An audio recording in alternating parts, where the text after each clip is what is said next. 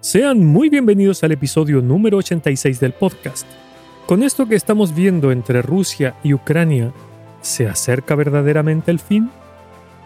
Están escuchando Edificados en Cristo y mi nombre es Alexis. Este podcast tiene como objetivo que profundicemos en la palabra de Dios, que conozcamos más del Señor y que descubramos cómo podemos edificar nuestras vidas sobre la roca que es Cristo el Señor.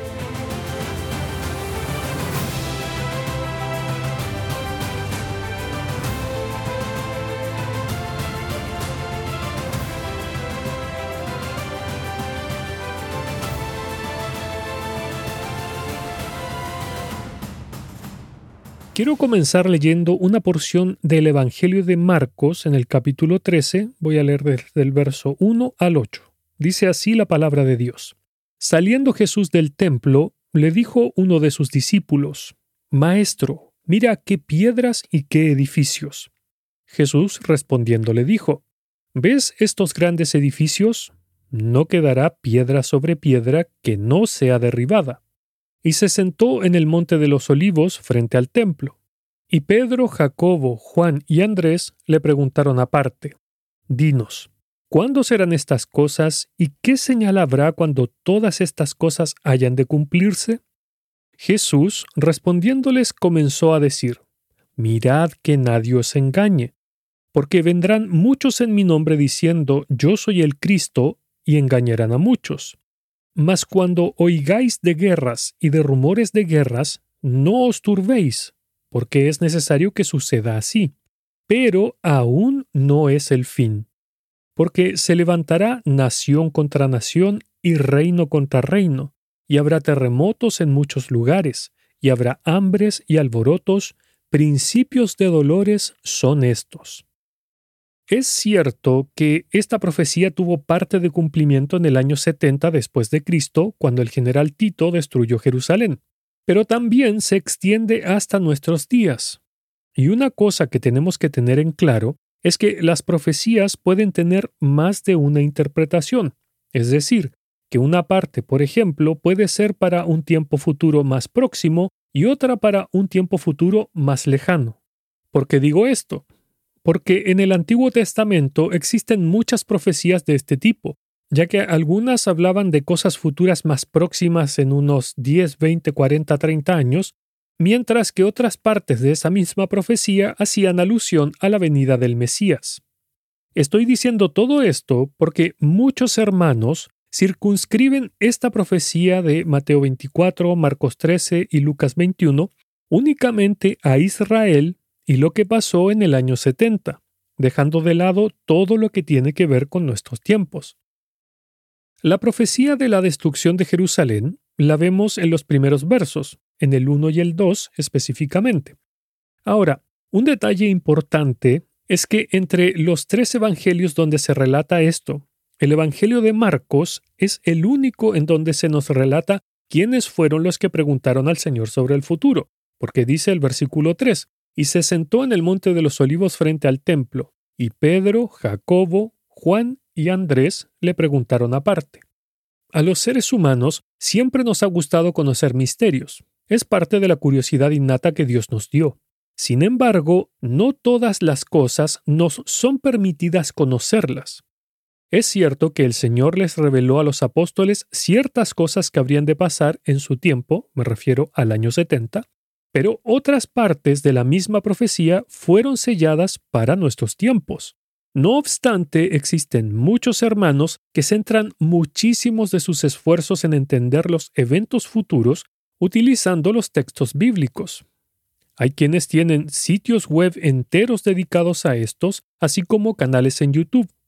Pero, ¿es esto lo que nos mandó a hacer el Señor Jesús?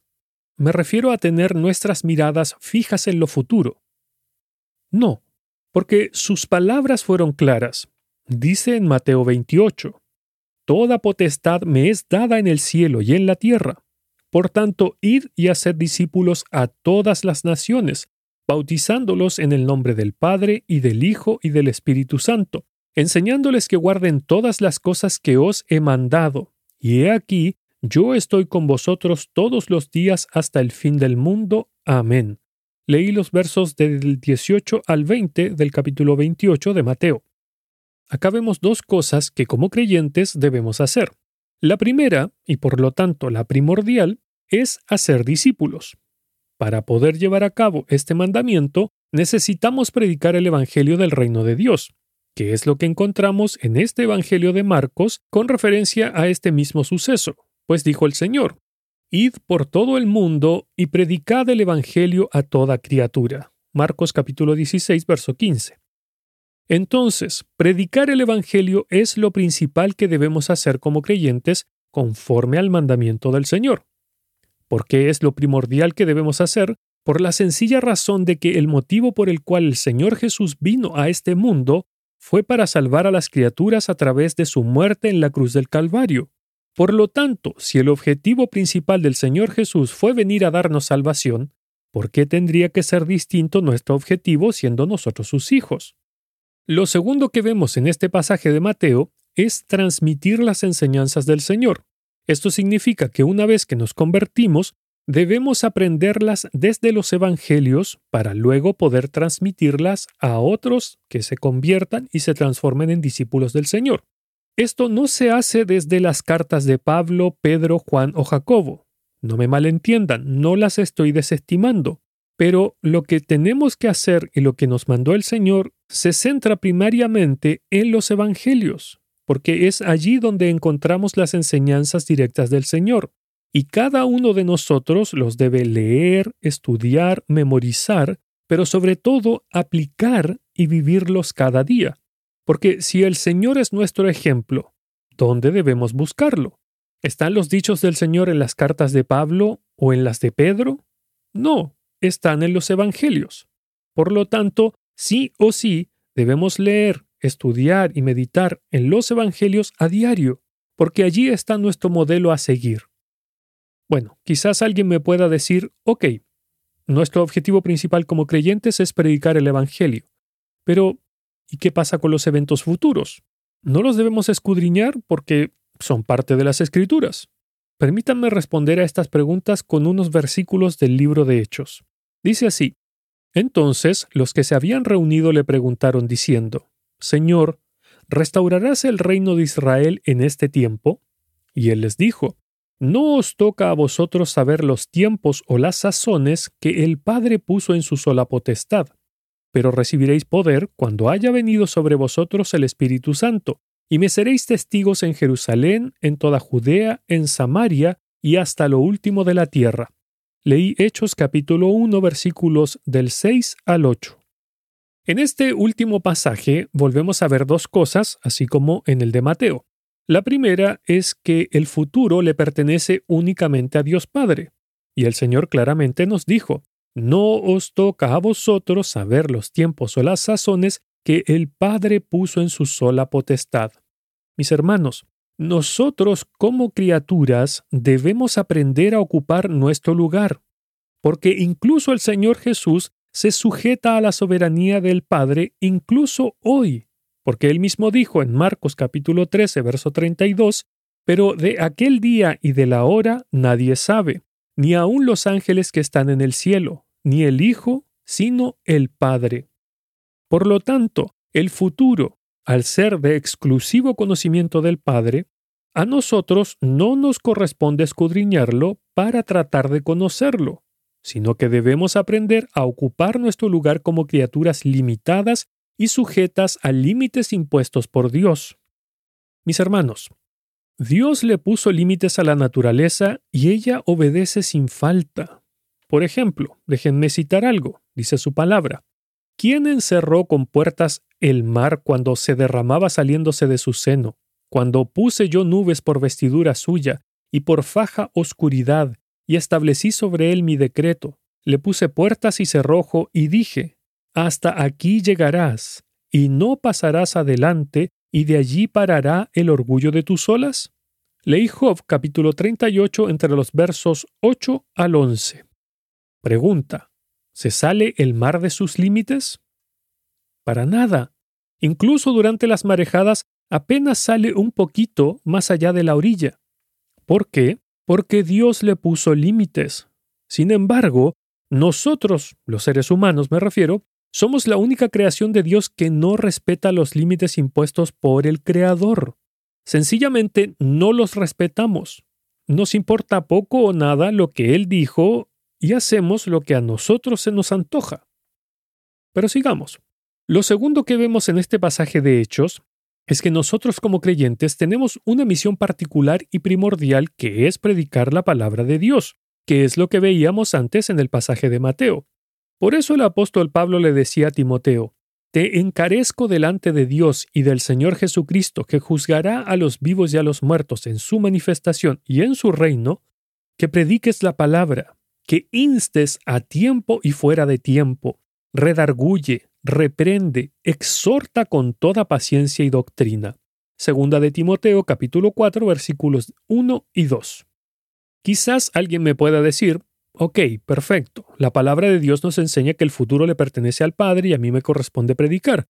Pero, ¿y qué pasa con el Apocalipsis y con todas las profecías que están en las Escrituras? ¿Para qué las dejó entonces? El Señor Jesús nos da la respuesta a estas preguntas. Escuchen. Y ahora os lo he dicho antes que suceda, para que cuando suceda, creáis. Leí Juan capítulo 14, verso 29. La razón principal de las profecías es esta, es decir, que veamos cómo lo que Dios dice siempre se cumple al pie de la letra. ¿Para qué es esto?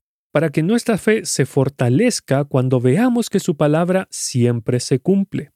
Y un detalle, si Dios nos revela un poco de lo que ha de venir, no es con la finalidad de que sepamos todas las cosas que le pertenecen, sino que conozcamos que todo lo que Él dice se cumple.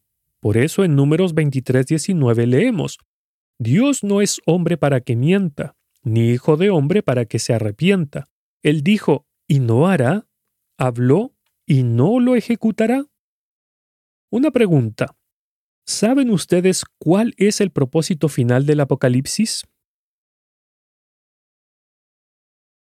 El propósito final es mostrarnos de que Dios está en absoluto control de todo. En Génesis lo vemos como el alfa, como el principio de todas las cosas, como el creador, como aquel que puso las leyes de todo y le dio orden a todas las cosas. Mientras que en el Apocalipsis lo vemos como el Omega, aquel que es el final de todo lo creado. El Apocalipsis nos muestra que Dios siempre gana, ya que sin importar cuán negro se vea todo, al final Él es el vencedor sobre todo el mal y el pecado.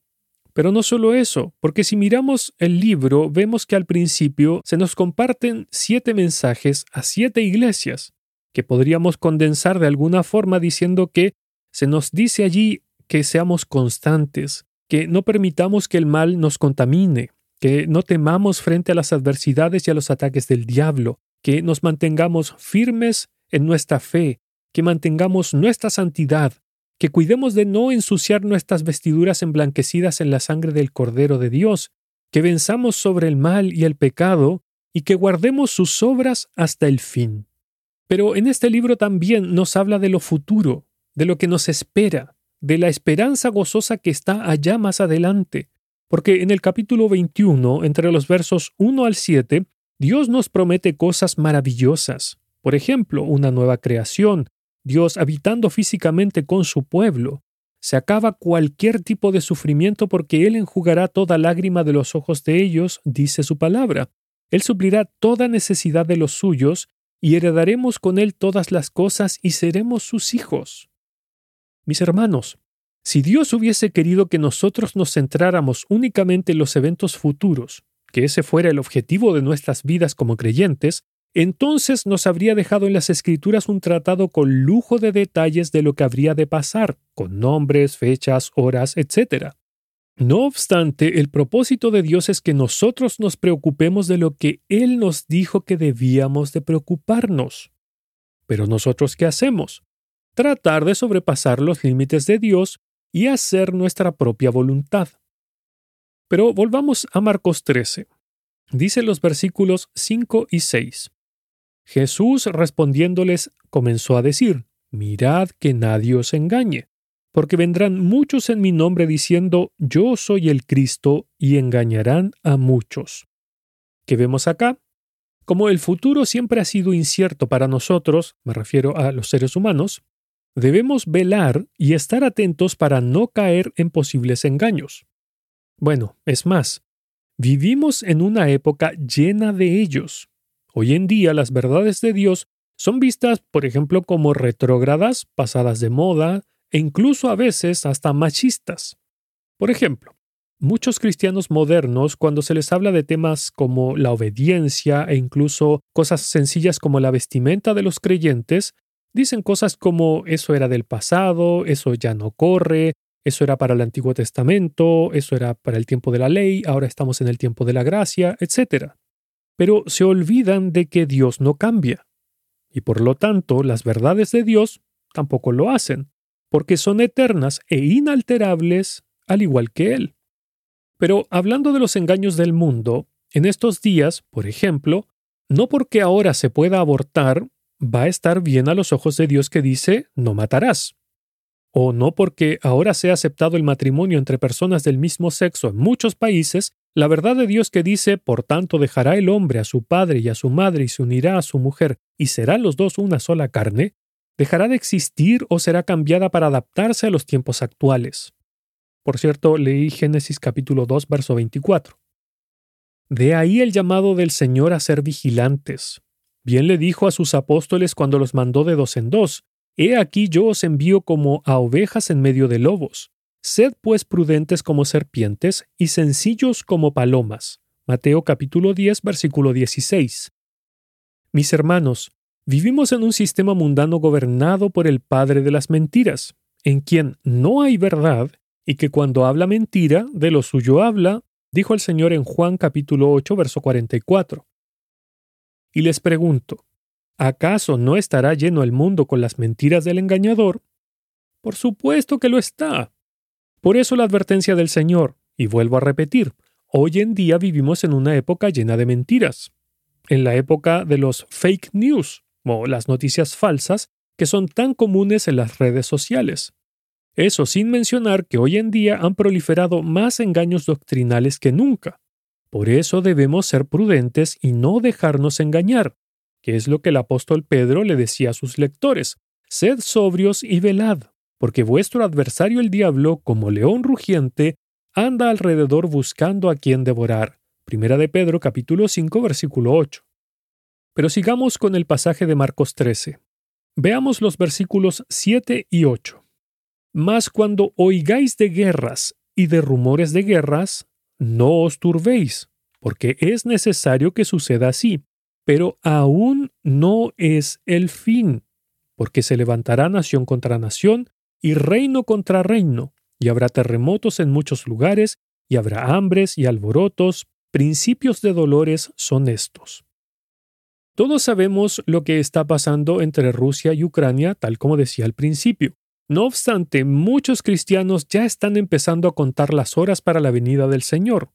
Pero, ¿esa es la actitud que como creyentes debemos tener frente a estas cosas?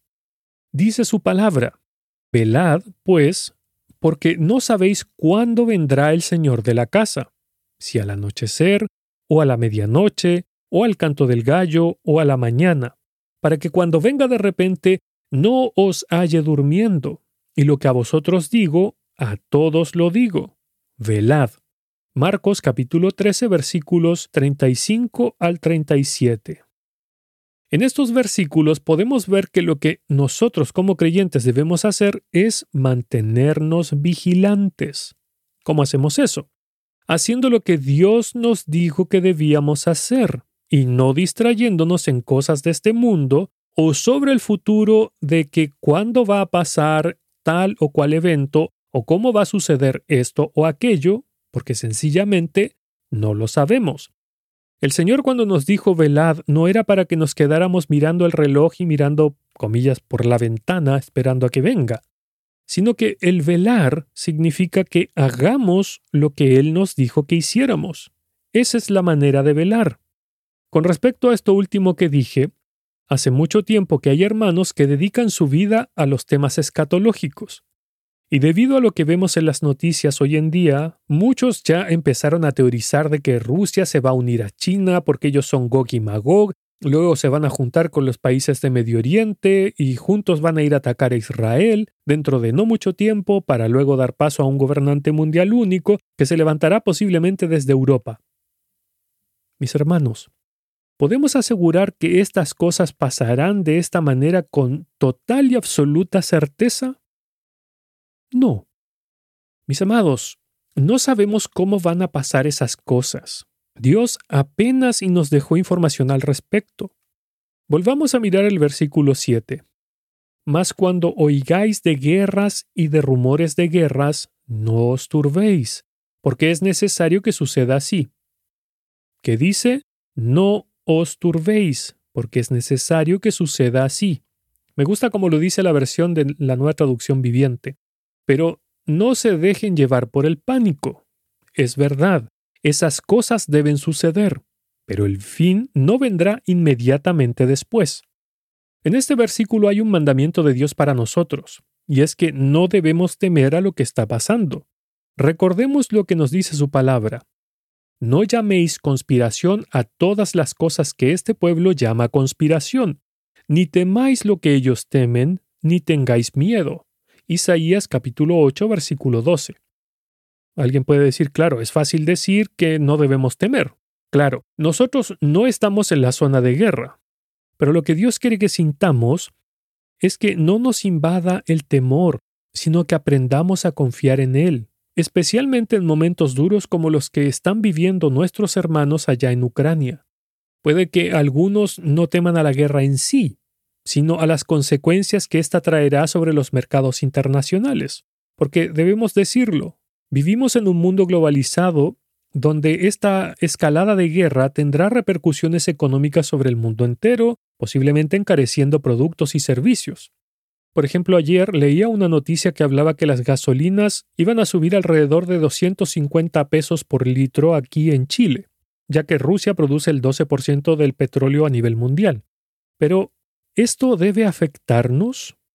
No, porque nosotros no debemos vivir conforme al mundo ni debemos andar conforme a ellos. Recordemos que su palabra nos dice que más el justo por la fe vivirá. Y en el Sermón del Monte el Señor nos habló de no afanarnos por la comida, ni por la vestimenta, ni por las cosas futuras, porque dijo que basta a cada día su propio afán. Y también nos dijo que el Padre sabe estas cosas y tiene cuidado de nosotros. Y el apóstol Pablo le dijo a Timoteo, así que teniendo sustento y abrigo, estemos contentos con esto. Primera de Timoteo capítulo 6 verso 8. No debemos preocuparnos de qué nos depara el futuro, sino que debemos aprender a descansar en Dios que Él nos ha de sustentar, que Él nos ha de mantener con vida si es así su voluntad. Pero volviendo al pasaje de Marcos, en la última parte del versículo 7 dice, pero aún no es el fin. Creo que esto debe estar muy presente en cada uno de nosotros, pues aún faltan cosas por acontecer antes de la venida del Señor, de las cuales nosotros no conocemos los detalles, pues solo tenemos apenas una pincelada, que es lo que dice el versículo siguiente, es decir, el versículo 8. Escuche, porque se levantará nación contra nación y reino contra reino, y habrá terremotos en muchos lugares, y habrá hambres y alborotos. Dije que solo tenemos una pincelada de lo que habría de pasar en este mundo porque, por ejemplo, aquí dice, se levantará nación contra nación. ¿Qué nación contra qué nación? ¿Va a ser China con Estados Unidos? ¿Va a ser Corea del Norte con Estados Unidos? ¿Va a ser Rusia con los demás países del bloque comunista antiguo? ¿Va a ser la OTAN contra Rusia? No se nos dice. Dice, y habrá terremotos en muchos lugares. ¿Qué lugares son esos? ¿El anillo de fuego del Pacífico? ¿Va a ser en Japón? ¿Va a ser acá en Chile? No lo sabemos. Dice, y habrá hambres y alborotos. ¿Dónde va a ser el hambre? ¿En América? ¿En Europa? ¿En Asia? ¿En África? ¿En dónde? Por eso decía que nosotros sabemos solo una pincelada y por tanto no podemos estar especulando, pues no somos, ni debemos tampoco, ser adivinos. Mis amados, una cosa que tenemos que entender es esta. Dios está en control de todo esto. Todo lo que está pasando ahora no es por casualidad, no es porque el diablo esté actuando, no es el hombre haciendo de las suyas, sino que todo esto proviene de Dios.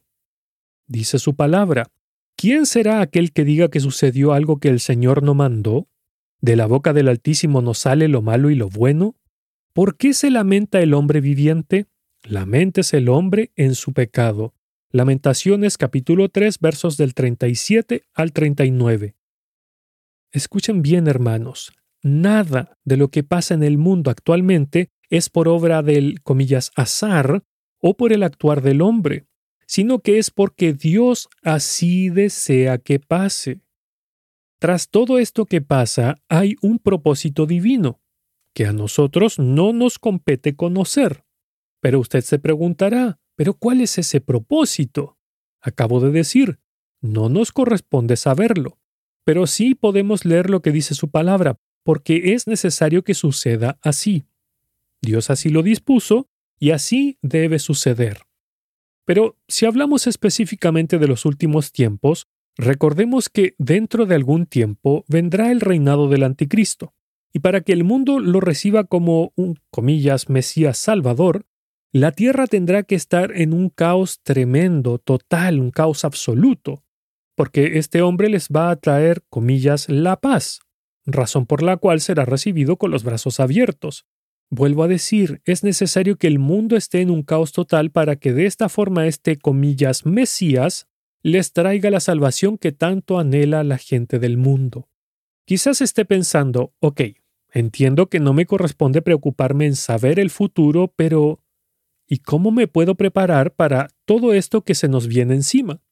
Dios, en su infinita sabiduría, nos dejó el siguiente pasaje. Escuche. Mas el fin de todas las cosas se acerca. Sed pues sobrios y velad en oración, y ante todo, tened entre vosotros ferviente amor, porque el amor cubrirá multitud de pecados. Hospedaos los unos a los otros sin murmuraciones, cada uno, según el don que ha recibido, ministrelo a los otros como buenos administradores de la multiforme gracia de Dios. Primera de Pedro capítulo 4 versículos del 7 al 10. Acá tenemos algunas claves de qué debemos hacer para estar firmes en estos tiempos. Lo primero es ser sobrios. No se refiere a no estar bajo la influencia del alcohol, sino que la palabra en el original del griego para este pasaje específico hace alusión al dominio propio. Es decir, no porque veamos que el fin se acerca, caigamos en el desenfreno y dejemos de correr nuestra carrera de fe, sino que debemos mantenernos constantes hasta el final, sin importar lo que pase a nuestro alrededor. El apóstol Pablo también lo decía. La noche está avanzada y se acerca el día. Desechemos pues las obras de las tinieblas y vistámonos las armas de la luz. Andemos como de día, honestamente, no en glotonerías y borracheras, no en lujurias y lascivias, no en contiendas y envidia, sino vestíos del Señor Jesucristo y no proveáis para los deseos de la carne. Romanos capítulo 13 versículos del 12 al 14. Así que no porque la venida del Señor esté un poco más cerca, nosotros nos vamos a relajar y a dejar de vivir en santidad y obediencia a Dios, haciendo lo que se le antoje a nuestra carne. No, todo lo contrario, por eso debemos obedecer el mandato divino que nos dice, sed pues sobrios, es decir, mantengamos el dominio propio sobre la carne y no le demos lugar al diablo. Número 2. Velar en oración. La oración es fundamental para la vida del creyente. Y si queremos ser santos y puros, necesitamos de la oración diaria. Pero quizás alguien se pregunta, ¿pero cómo orar? ¿Qué orar? Acotándolo a estos tiempos turbulentos que se nos sobrevienen, lo primero es pedir que Dios nos ayude a mantenernos firmes, sobrios, o sea, con dominio propio, constantes en la fe, y por sobre todo, que nos ayude a mantenernos en santidad y en obediencia a su palabra. También, como dice en Santiago capítulo 5, 16, debemos orar los unos por los otros.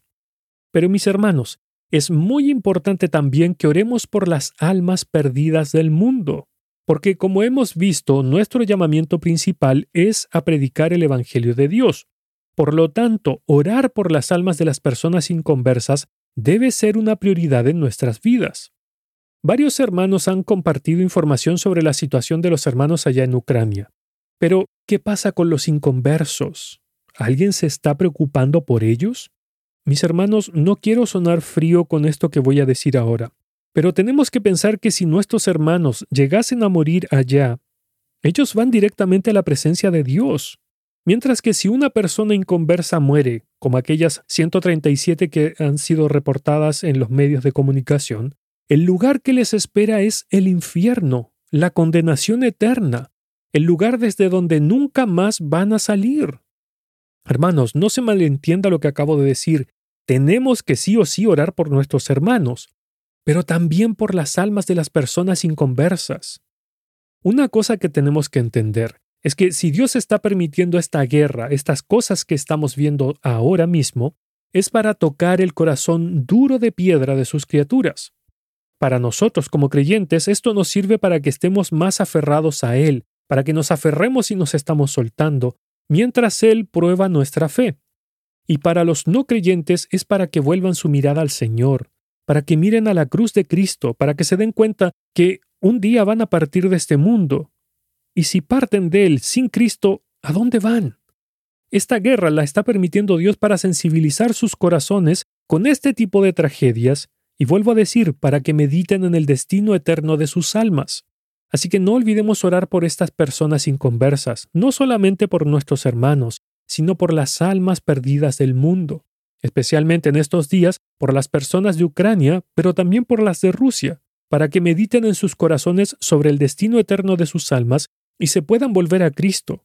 Asimismo por nuestros hermanos allá en Ucrania y en Rusia, para que puedan predicar a tiempo y fuera de tiempo, para que puedan llevar el Evangelio de consuelo a esos corazones desesperados que están envueltos en la incertidumbre de la guerra. Sigamos.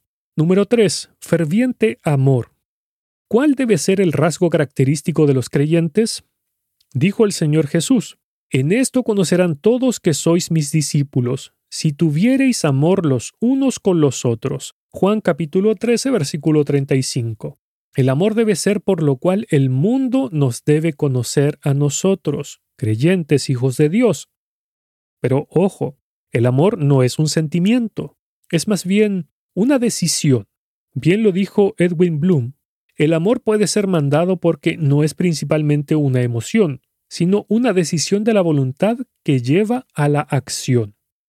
Como ya decía, el amor debe ser el rasgo característico de nuestras vidas, el motor que nos mueve, tanto a obedecer a Dios como a servir y amar a nuestros hermanos, y asimismo a predicar y orar por las almas perdidas, las cuales son nuestro prójimo y recordemos lo que dice su palabra.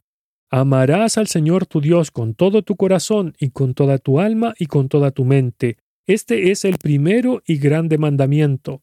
Y el segundo es semejante. Amarás a tu prójimo como a ti mismo. Mateo capítulo 22 versículos 37 al 39. Sigamos. Número 4. Hospedarnos sin murmurar. Mis hermanos, aunque no sabemos lo que nos depara el futuro, quizás nos toque hospedarnos los unos a los otros. No lo sabemos. Pero si eso llega a pasar, ya sabemos cómo es que debemos hacerlo. Si un hermano necesita ayuda por cualquier razón, nuestros hogares deben estar siempre disponibles para recibirles con todo amor a nuestros hermanos y especialmente sin murmurar. Número 5. Usar el o los dones dados por Dios para con otros. Dios nos ha dado dones a cada uno de nosotros, pero no es para que los usemos para nuestros propios intereses, sino que los usemos para el beneficio de nuestros hermanos. Si amamos a Dios y por tanto amamos a nuestros hermanos, siempre buscaremos usar lo que Dios nos da con nuestros hermanos desde la oración hasta incluso nuestros propios bienes materiales y por sobre todo nuestros, comillas, bienes espirituales. Si nos damos cuenta, todas estas cosas que se mencionan en la carta del apóstol Pedro, el cual fue inspirado por el Espíritu Santo, nos llevan a no estar ociosos, sino a estar velando constantemente, que es precisamente lo que necesitamos para estos tiempos en los que nos encontramos. Entonces, mis hermanos, ya para terminar, no debemos mirar al futuro con miedo por la incertidumbre de lo desconocido, porque ciertamente todo lo que ha de pasar está en manos de Dios y Él nos protegerá, ya que, como dice en Zacarías capítulo 2, verso 8, porque así ha dicho Jehová de los ejércitos, tras la gloria me enviará Él a las naciones que os despojaron, porque el que os toca, toca a la niña de su ojo. Asimismo, no debemos centrar nuestra mirada en el futuro con el fin de desentrañar lo que ha de suceder, sino que debemos aprender a ocupar nuestro lugar como criaturas limitadas, pues ya hemos visto que el futuro únicamente le pertenece a Dios Padre. Y finalmente debemos estar activos, trabajando en la mies de nuestro Padre, lo cual significa ser vigilantes en lo que Él nos encomendó hacer, para así no deslizarnos y caer. Quiera el Señor bendecir su palabra santa.